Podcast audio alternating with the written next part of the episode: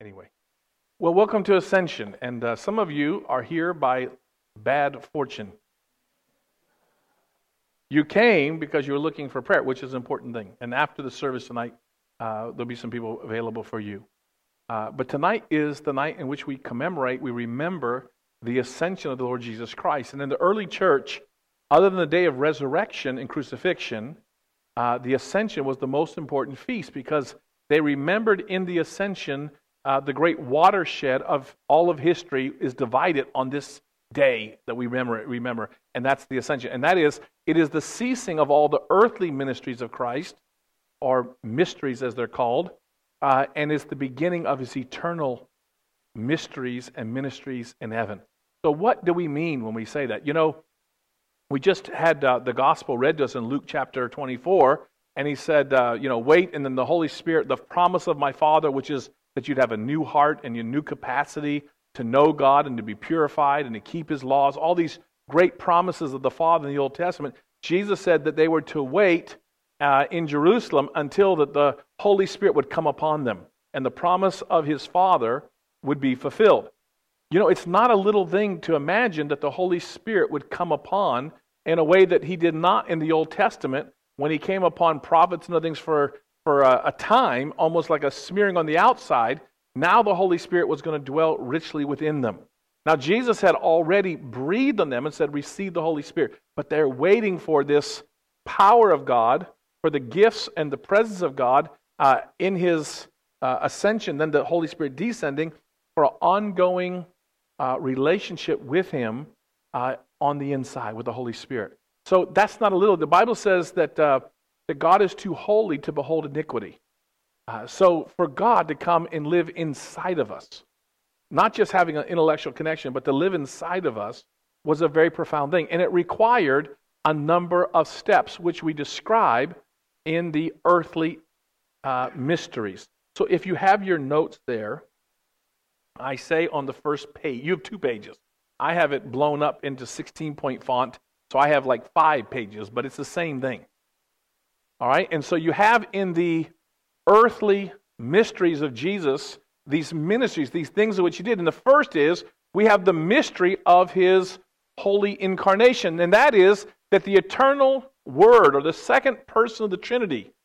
See, Jesus was born in a certain time and date, but according to his divinity, he existed from eternity past. He is God of God, light of light, very God of very God, begotten, not made, meaning he is always in a relationship with the Father. There was never a time in which the second person of the Trinity, the eternal Son and the eternal Word, there is never a time when he was not into existence. I'm sorry, I thought everyone got one of these. Sorry. Don's job is to make sure of that, and I'm sorry that he didn't do it. People were refusing them early. Now they want them, though, don't they?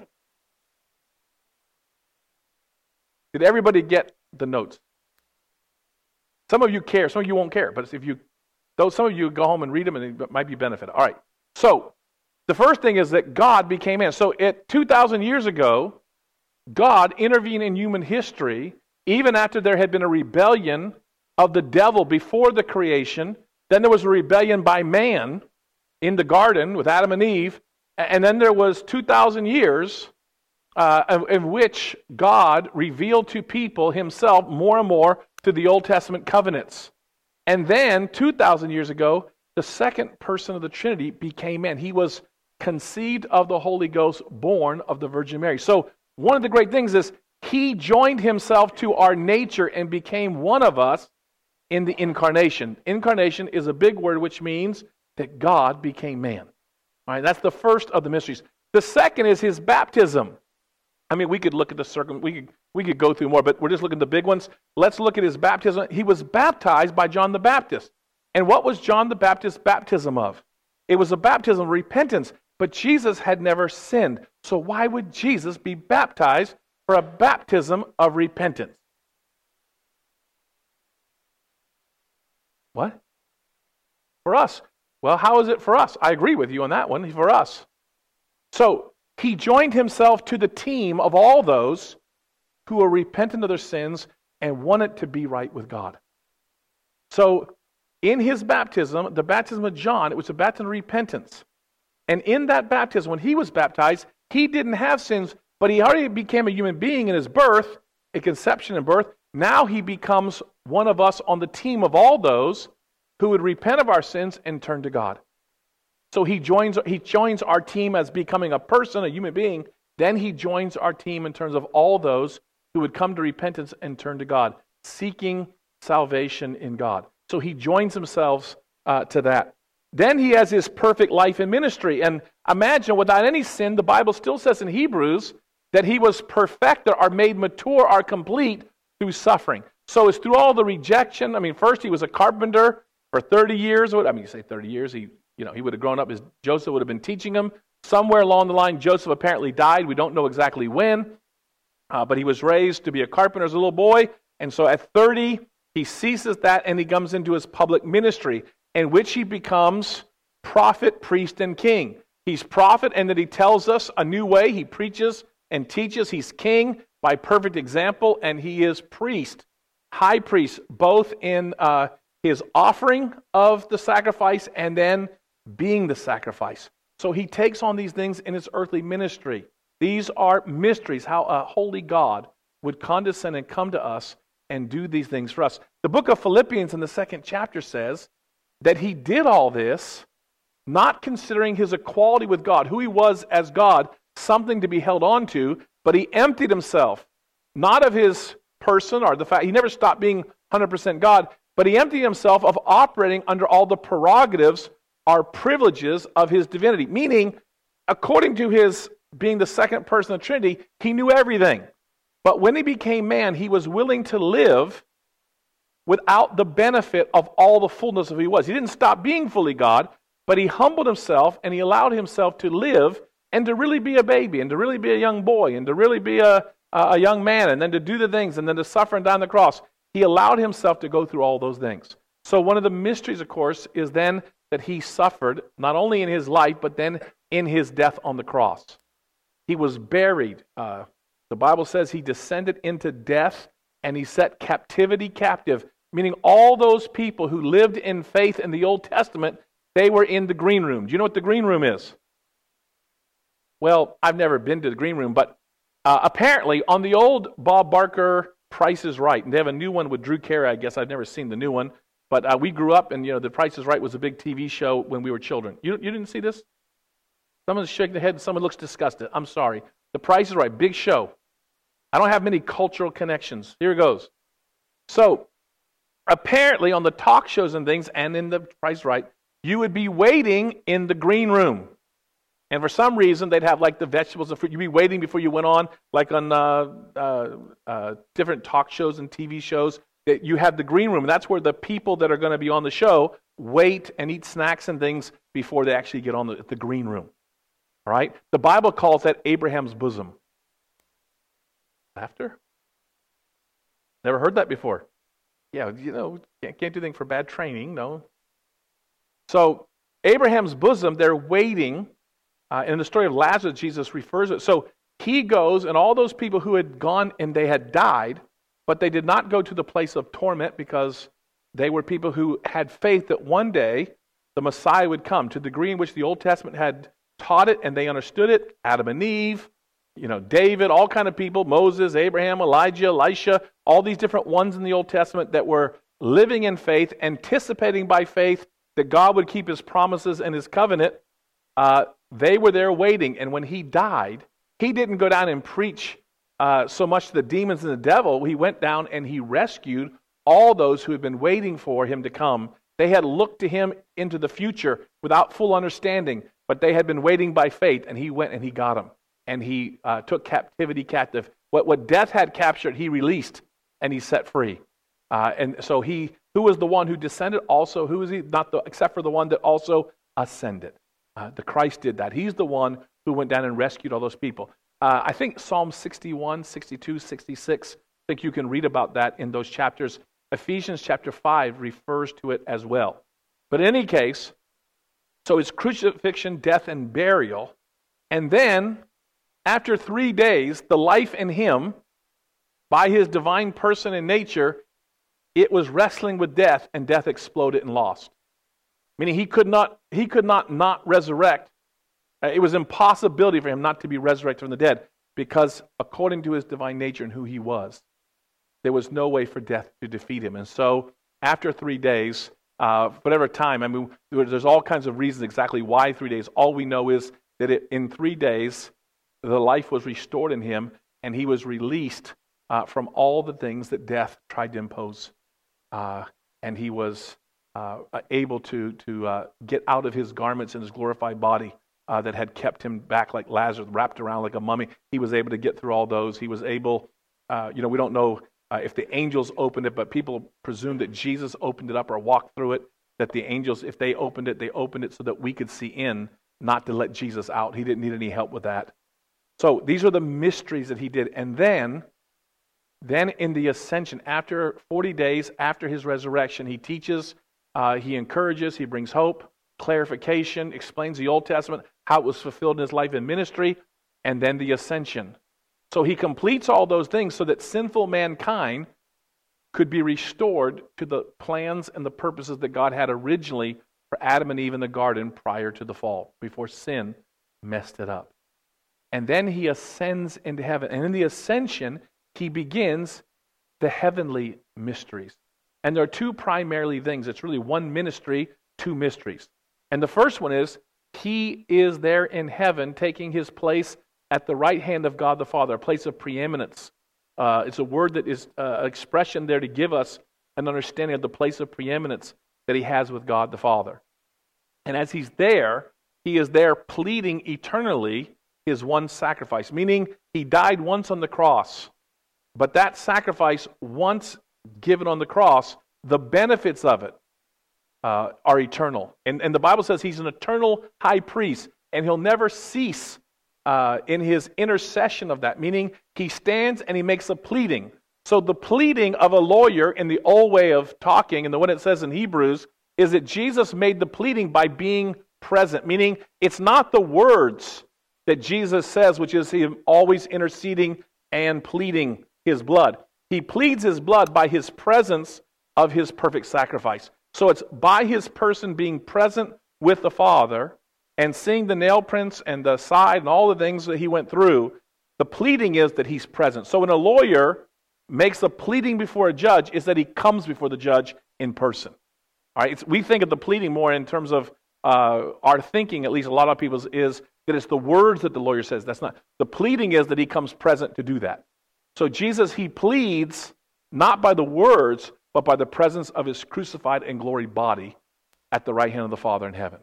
And so that's what he's doing. So he is the mediator, he is the key. He came down and he brought heaven down and joined our nature. He goes up because we're connected to him by faith. And so he brings us with him to all those who are connected with him. That's why we can have boldness and confidence to go before the throne of grace because we're connected with him and he brought mankind. He was the first one human being. He had always been there in eternity past, but he becomes man, does all these things to connect us and save us, and then he takes that and he brings us all by faith connected and he seats us with him in the heavenly places. So that we have an address there, we have a, a reality there, a connectedness there, um, which is profound and gives us access to benefits that if he did not go, we would not have the right to the benefits, namely the presence of the Holy Spirit in us. Meaning, when Jesus died on the cross, our sins were forgiven. But propitiation, he did two great things. He removed the sin, all the wrath and punishment for sin, but he also granted us eternal life. So, in his death on the cross, he forgives all of our sins. We get back to zero. Okay? But it's in his resurrection and ascension that he takes us with him up into glory, our heaven, and the seat at the right hand of God the Father. So by bringing us there, he gives us access and opens up to us life eternal, which is a whole different shift, meaning it's, it's just as powerful and unbelievable. I mean, it's one thing to say our sins are forgiven, but, it, but that just means we, would, we could live forever or whatever. That, that the, the sin brings us to zero. It's the eternal life. And it's because he brought us into a new category or quality of life by bringing us with him into heaven that the Holy Spirit is now able to descend. Now, what happens is the Father in the ascension pours out glory and honor, according to the book of Hebrews, glory and honor, all these things, because Jesus was successful in his mission. So when he ascends, theoretically, The Father could have rejected the ascension, just as he could have rejected the cross, theoretically. Okay? Of course, he did not because it was perfect sacrifice. It was done correctly. So, so it doesn't, right? So in the ascension, it's as if this, the, the crescendo of the Father's glorious gifts and honor and praises, which are being bestowed upon Jesus, it's as if the universes are so big that it took 10 years for the sound of that to break through and to shatter the darkness for the Holy Spirit to descend. It's just, I mean, it's like this tidal wave happened in heaven when Jesus sends. But it's as if that the space and the time of, of all the universes that exist, it's as if it took 10 days for the whole universe to be shaken with the profundity of the Father's glorious uh, approval of the Son and the completion of his ministry and his mission. So then, on 10 days from now, on Pentecost, the Holy Spirit descends. All right, and he shares, the Bible says, Jesus shares all the glory and honor and the gifts that come with his presence. Now, the Spirit conveys the presence of Jesus into our hearts by faith. And with him, he brings the kingdom. The kingdom brings itself with forgiveness. It, it brings a new stature, a new nation, adoption, nature, not nation, nature, uh, nature. And it brings with them the presence of Jesus, and the love of Jesus is connected with his presence. And therefore, the love of Jesus and his presence manifests in the gifts of the Spirit at whatever appropriate occasion. So we're empowered both to be holy, they're fruits of the Spirit, meaning because the presence of Jesus conveyed by the Holy Spirit is given to us, we have a new nature, and we're able then to live a new way by his Spirit, by the Holy Spirit of God. And the Holy Spirit, to those who have tarried, waited upon him, receive not only salvation, but that life coming in fullness uh, in which then there's the overflow of the spiritual gifts that also come by means of the Spirit, so that we can do the very things that Jesus did. That's what he promised in the book of John. So there's this very big thing. So he brings in his earthly mysteries incarnation, baptism, ministry, suffering, cross, burial, death, resurrection, and then that's half of everything then the ascension for all eternity. He enters into his role and stays there as eternal priest, and he stays as our mediator, never ceasing. There'll never be a day when Jesus will have his wound prints healed. Meaning, four billion years from now, it'll never be a time when Jesus isn't there as the crucified and resurrected one. He'll always be there. You'll know him. You see a Jesus without the nail prints, be very suspicious. Be very no real Jesus won't have the nail prints. He'll always will. All right? So he's always going to be there in that place, and he's always going to intercede with us with this pleading of his presence, uh, which is, again, primarily uh, it's an intercession by presence, standing in the gap for us. Uh, we stand in the gap by our prayers. He stands in the gap by his presence. Now, that's not to say he's not saying words too and praying for us. I don't know. But, but in the Bible, what these words, he's there, and it's his presence which brings the pleading. It's his presence which intercedes. All right, meaning he's already fully given his heart for us uh, in our place, and he's already connected himself in the incarnation and baptism to our estate. He's, he's washed us in his blood. So all these things, he's, those are already, the Father already knows the complete dedication of the Son. All right, and so for all eternity, that's what Jesus will be. And the difference is there will be a day when we'll die in this life or Jesus will return, and we will see him as he is, and we'll be like him. All right? But this is the day we commemorate that Jesus completed successfully his mission and returned to the Father and the beauty of the community of the Trinity uh, in that way, bringing glorified humanity up into the very heart of God. First Peter says that we're in this way we're able to participate with the divine nature. Uh, we participate by his presence of the Spirit. By the Holy Spirit living within us, we can have part of and, and participate at some uh, limited way, but, but a real way in the very community of the Trinity because Jesus ascended. So there's all these benefits and blessings. Now, in the communion service tonight, and as we do every Sunday for those who are familiar with it, we lift the chalice and the cup. And what we do is, and the reason we lift them up in the service is it is a liturgical act reminding us and the Father of the cross of Jesus Christ and his ascension. That the one who was broken, who shed his blood for us, because he ascended, which is why we lift those things, you will notice it'll be the ringing of the bells, and we'll be lifting those things. We lift them to remind ourselves and the Father that we're coming and joining ourselves in the mediatorial role and the intercession of Jesus. That the one who was ascended has been approved by the Father. And the Father has welcomed him home and poured out glory upon him. So as we lift up our prayers and our time together in worship and we come in communion, we're asking the Father to remember Jesus and therefore to pour out more of the Spirit. And as the Father, and we remind the Father of Jesus, the Father can't help but responding with joy and affirmation to the ministry of Jesus. And as we remember and are part of that lifting up of Jesus, the Father is continuing for all eternity, pouring out glory and honor upon the Son. And the Son, Jesus, is sharing with his brothers and sisters, the Bible says, all the gifts and the prerogatives and privileges of, of his sonship he shares with us, so that he even calls us brothers and sisters. He tells us to boldly come to the throne of grace. He tells us we have all this access, all this status comes to us because we're God's people by the ministry and the love and our relationship with the Lord Jesus Christ that we have by his grace and through our faith. So, I don't know if you could track with all that. That's why there's notes there. If you want to read, I, I hope it will help you. But this is a really tremendous night. And, and the prayer is on one of these ascension nights that the Holy Spirit would manifest in our time and space, and this time with us, in a profound way. Uh, that the joy of the Father in receiving and welcoming the Son in a job well done, that all that glory and honor that's been, been poured out to Jesus for all these years, 2,000 years hence from that time, that in a special way, one of these ascensions, the Father would see fit to move and shake us here and to allow us to enter in even to a more profound way than we have in the past. That's our prayer tonight, that together we would experience in new ways the glorious eternal mysteries of Jesus as mediator and intercessor. And that that shifting, that connectedness by the blood of Jesus and by the power of the Holy Spirit, that it would transform us and make us better sons and daughters uh, of God. People who live by faith but are transformed powerfully by His Spirit. So that's the ambition and the, the prayer of the service tonight. There's not music, so it's a little bit different. Um, uh, we'll, I think it's going to say offering. We're not taking an offering tonight. We just need the pause to prepare the altar. Uh, so we're just going to take a, a moment then. There'll be no singing until the very end.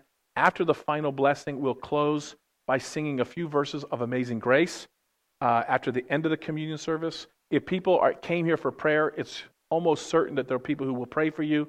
Uh, so after the service, and we dismiss the service service, we'll invite you to come, and then uh, I'm sure there'll be people who'd be glad to pray for you uh, tonight.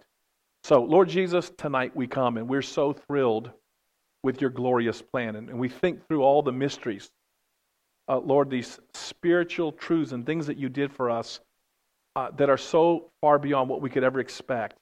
We don't know how but to worship you and to thank you for your goodness.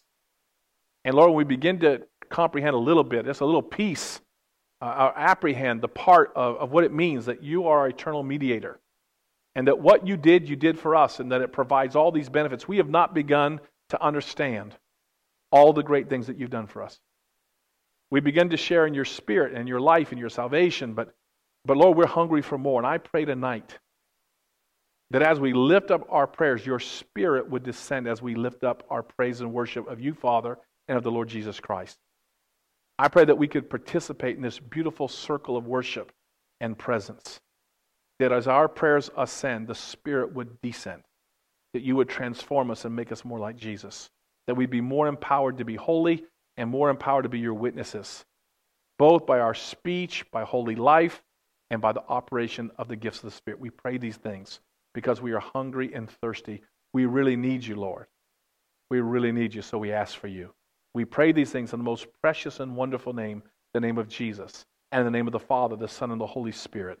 Amen.